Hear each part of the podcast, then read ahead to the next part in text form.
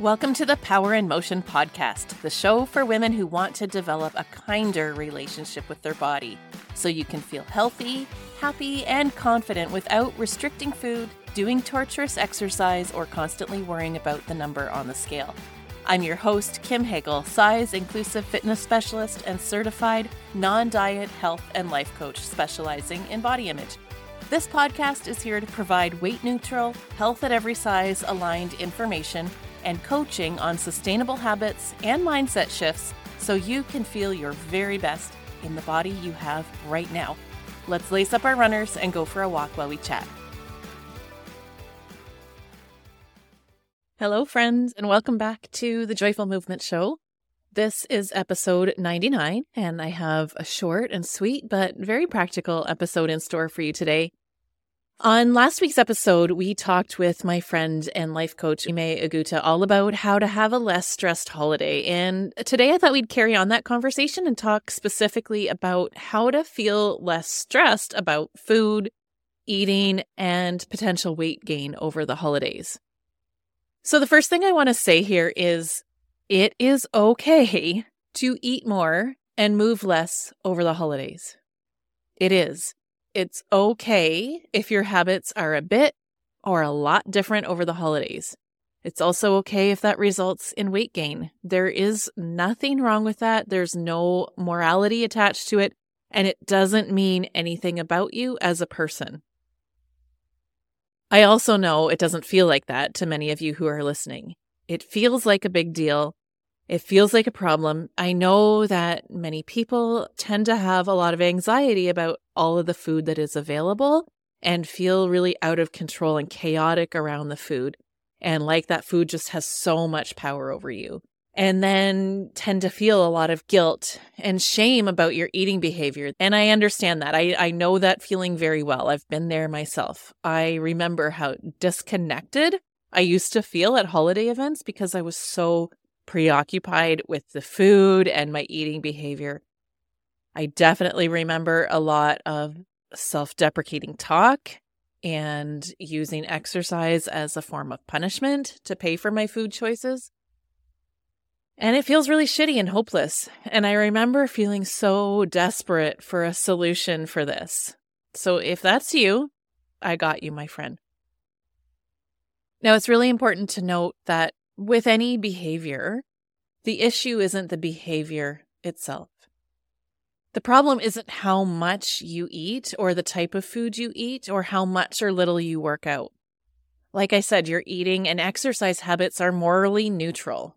Your weight is morally neutral. You probably wouldn't judge someone else's habits or weight the same way that you judge your own, am I right? And that's because it's your thoughts about the food, about your eating, and about your weight, and what you make all of those things mean about you that is causing your stress. Thoughts like, I ate too much, I'm a glutton, or I ate too much sugar and sugar is bad, or I'm bad because I ate it. Or I might gain weight and fill in the blank about what that means about you. Those are the stories your brain is offering you that cause you to feel guilty and ashamed. And that's what's leading you to want to punish yourself with exercise or start a strict eating and exercise plan or potentially avoid these social gatherings altogether or do a cleanse or whatever the thing is you do to try to manage the guilt and shame that you feel. So, those thoughts, those stories your brain is offering you those are certainly worth digging into. And if I were coaching you, that's exactly what we would do.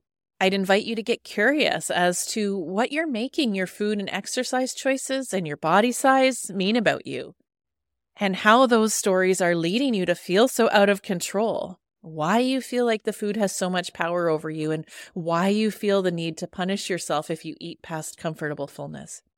So, if you've got some time to reflect and journal after listening to this episode, that's where I'd encourage you to go and ask those questions to yourself too. But for the purpose of today's episode, I really just want to equip you with some very practical, tangible tips so that you can go to these holiday events feeling powered and in control and like you can trust yourself around the food. So you feel like you can enjoy the things that you like freely and not worry that you'll binge or eat to the point where you feel sick and therefore avoid this whole shame spiral that we've been talking about and everything you tend to do as a result of feeling so ashamed. So, are you ready? Let's dig in. My first tip, and there are five, is don't save your calories. Don't skip meals or eat light in preparation for a big event.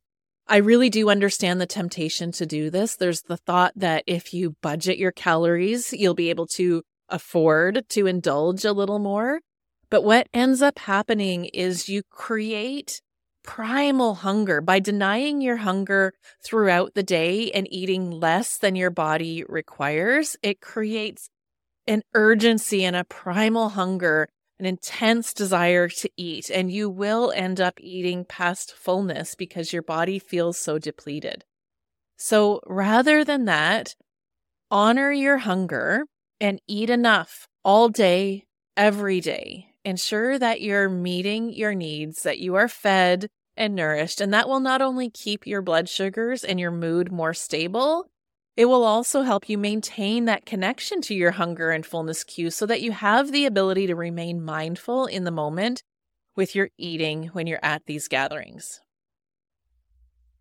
Tip number two is not to label foods as bad or junk or an indulgence or a cheat or whatever other label you apply to these special foods that you find at these events. Moralizing food triggers your inner rebel and leads to an increased desire for the so called bad foods just like anything that's off limits, the more that we tell ourselves it's bad and we can't have it, the more we desire it. But then the consequence is you judge yourself as bad for having said bad food, bad in air quotes. Think about a child who breaks a rule and then believes that they have done something bad and that they are bad for doing it. What do they do? Often, if they break the rule, they break it good because they know they're getting in trouble anyways. They may as well go for broke because they've already screwed up. But then comes the guilt and shame and feeling like you deserve to be punished for breaking the rule. So that's where the self deprecating talk comes in, or tighter rules, more restriction, or punishing yourself in ways like forcing yourself to do exercise to pay for your quote mistake. So instead of that, I want you to try to think of food as just food. And remind yourself that you can have these foods anytime you want, if you want to. You are an adult and you have permission to eat as much of the foods you desire when you desire them, and you're allowed to experience pleasure when you do. So, when you eat these foods that you love, I want you to give yourself full permission to have them and to experience the pleasure that they give you. Because that's where we often go wrong is we think we should not have this, so we deny ourselves the pleasure. Like there's a moment of pleasure where you're like, I really, really like this, but then the guilt and shame is right on its heels, and we end up not enjoying this food that we love so much. So let it be a pleasurable experience. Savor each bite and eat with all five of your senses.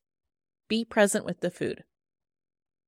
My third tip is not to use exercise to earn or burn food.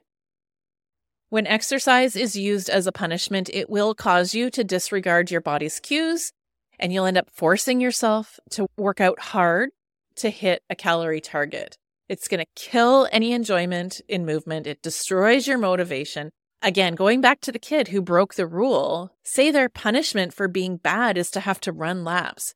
How do you think that kid's going to feel about running? Also, since many of us are already so time pinched over the holidays, having to squeeze in a workout to burn off food is going to only add another layer of stress and anxiety about having to fit in workouts and will end up leaving you even more depleted and resentful. So rather I want you to think about how you can use movement as a way to care for yourself over the holiday. Think about how movement can help you reduce your stress and contribute to you feeling more calm and energized. Be willing to alter your regular schedule and routine to find something that fits your life over the holidays and feels easy and fun, but still keeps your well being on the radar.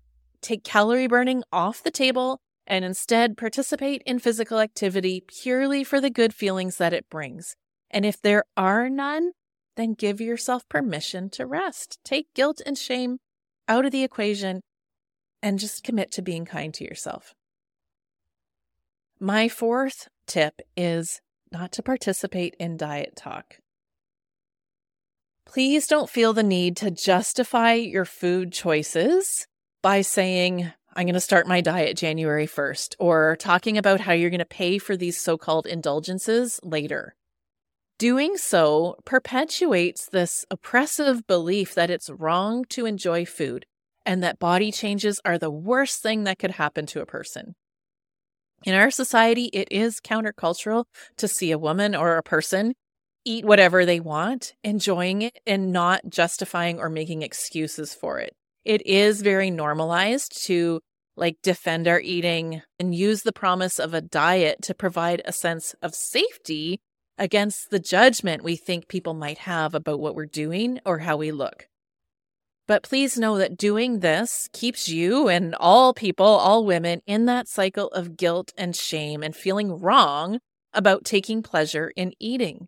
You don't have to justify yourself. You don't have to participate in the oppression that dictates how women should look and behave. So, if diet talk is happening around you, also you can choose not to participate. You can say something like, you know, dieting has had a really negative effect on my life. And so this year I'm focusing on having a healthy relationship with food. And this type of conversation really makes me feel uncomfortable. Or you can say something like, I'm learning that there's more to health than chasing a number on the scale, and life's too short to feel guilty about food. Or you can simply change the subject or walk away if you're not comfortable saying something like that. And my fifth and final tip is to stay off the scale. Weighing yourself only creates more stories in your brain about weight and food and heightens the anxious and out of control feelings that you have. And honestly, there's no information that's going to come from that scale that will help you. For instance, if you see that your weight has gone down or stayed the same, it might provide a false sense that you're doing things well in air quotes. And then you can ignore your fullness cues and eat more than you desire. Or if the number has gone up, it's going to create a whole lot of mental drama about everything you're doing, quote, wrong and what you're going to do to fix that. So instead, I want you to remind yourself that it's normal for bodies to change. And the truth is, bodies change a whole lot less when food is not restricted or tightly controlled. Remind yourself that you are worthy of nourishment no matter what the number on the scale says. So commit to honoring your hunger, fullness, and satisfaction every day of the year.